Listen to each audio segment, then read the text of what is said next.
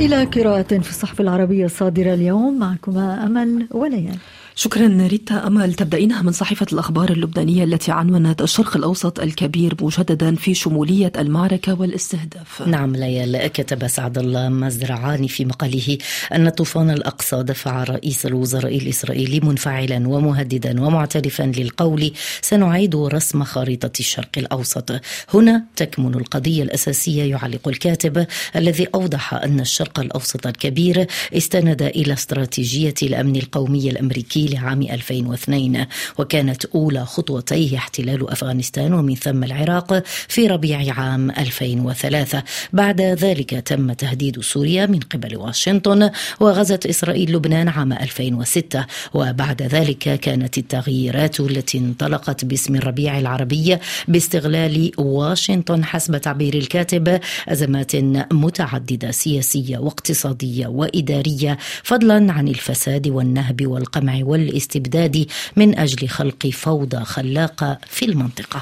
صحيفة الأهرام المصرية عنونت إحدى مقالاتها تجويع شعب. أشار فاروق جويدة في مقاله إلى أنه في الوقت الذي قدمت فيه الولايات المتحدة الأمريكية 14 مليار دولار لإسرائيل بجانب الدعم العسكري غير المحدود عجزت أكثر من 50 دولة إسلامية عن توفير الغذاء للشعب الفلسطيني في غزة مضيفا أن واشنطن تقدم الدعم بلا حساب لإسرائيل. إسرائيل اقتصاديا وعسكريا وإعلاميا بينما غاب دور العالم الإسلامي عن الساحة حتى إن دولا مثل البرازيل وفنزويلا وجنوب إفريقيا اتخذوا مواقف حاسمة من إسرائيل بينما بعض الدول العربية يتطلعون إلى التطبيع والسلام العاجز والمصالح المشبوهة.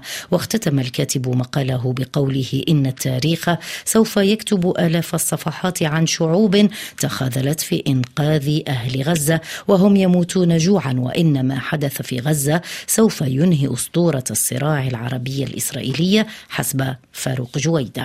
عن هندسة المشهد الانتخابي في إيران عنوان مقال نشرته صحيفة العربي الجديد. اول مقال بقلم بشار نرش الذي أشار إلى اقتراب موعد إجراء انتخابات الدورة الثانية عشرة لمجلس الشورى الإيرانية وانتخابات الدورة السادسة مجلس خبراء القيادة المزمع عقدها في الوقت نفسه في مطلع الشهر المقبل أي مارس آذار وتسعى مؤسسات النظام الإيراني لهندسة الانتخابات المقبلة بطريقة تضمن لها توحيد توجه السلطات الحاكمة في إيران يقول بشار نرش.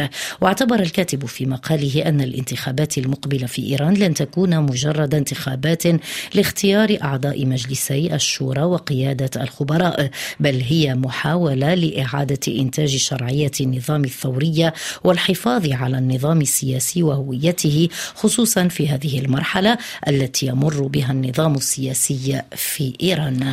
مصر وتركيا هل يصلح الاقتصاد ما أفسدته السياسة؟ تساءلت صحيفة العرب اللندنية. اعتبر فاضل المناصفة أن نجاح زيارة أردوغان إلى القاهرة يحتاج إلى خطوات ملموسة في الملفات العالقة لكي لا لا يتم الحكم على التقارب بأنه ولد ميتا ويتلخص ببضع اتفاقيات اقتصادية. قد يبقى بعضها حبرا على ورق. وأوضح الكاتب أن تركيا تحتاج إلى اتخاذ المزيد من الخطوات للحفاظ على مكتسبات هذا التقارب مع مصر. وعلى رأس هذه الخطوات تأتي تلبية المطالب المصرية بتسليم قائمة المطلوبين من قيادات الإخوان المتواجدين على الأراضي التركية. المناصفة أشار في مقاله إلى أن هذا التحول الجديد في العلاقات بين تركيا ومصر سيلقي بظلاله على المشهد السياسي في ليبيا. فلم تعد مصر بحاجة إلى دعم حفتر بعد أن تخلصت من هواجسها الأمنية على حدودها الغربية. كذلك لم تعد تركيا حسب الكاتب بحاجة إلى خدمات الدبيبة بعد أن فشلت في الحصول على اتفاقيات طويلة المدى في مجال الطاقة والتنقيب والمؤكد أن التسوية السياسية والتهيئة لاستقرار سياسي في ليبيا ستخدم مصالح الطرفين أكثر مما يخدمها وجود حكومتين وجيشين وبرلمانين في ليبيا. نقرأ في صحيفة العرب اللندنية. شكرا أمل.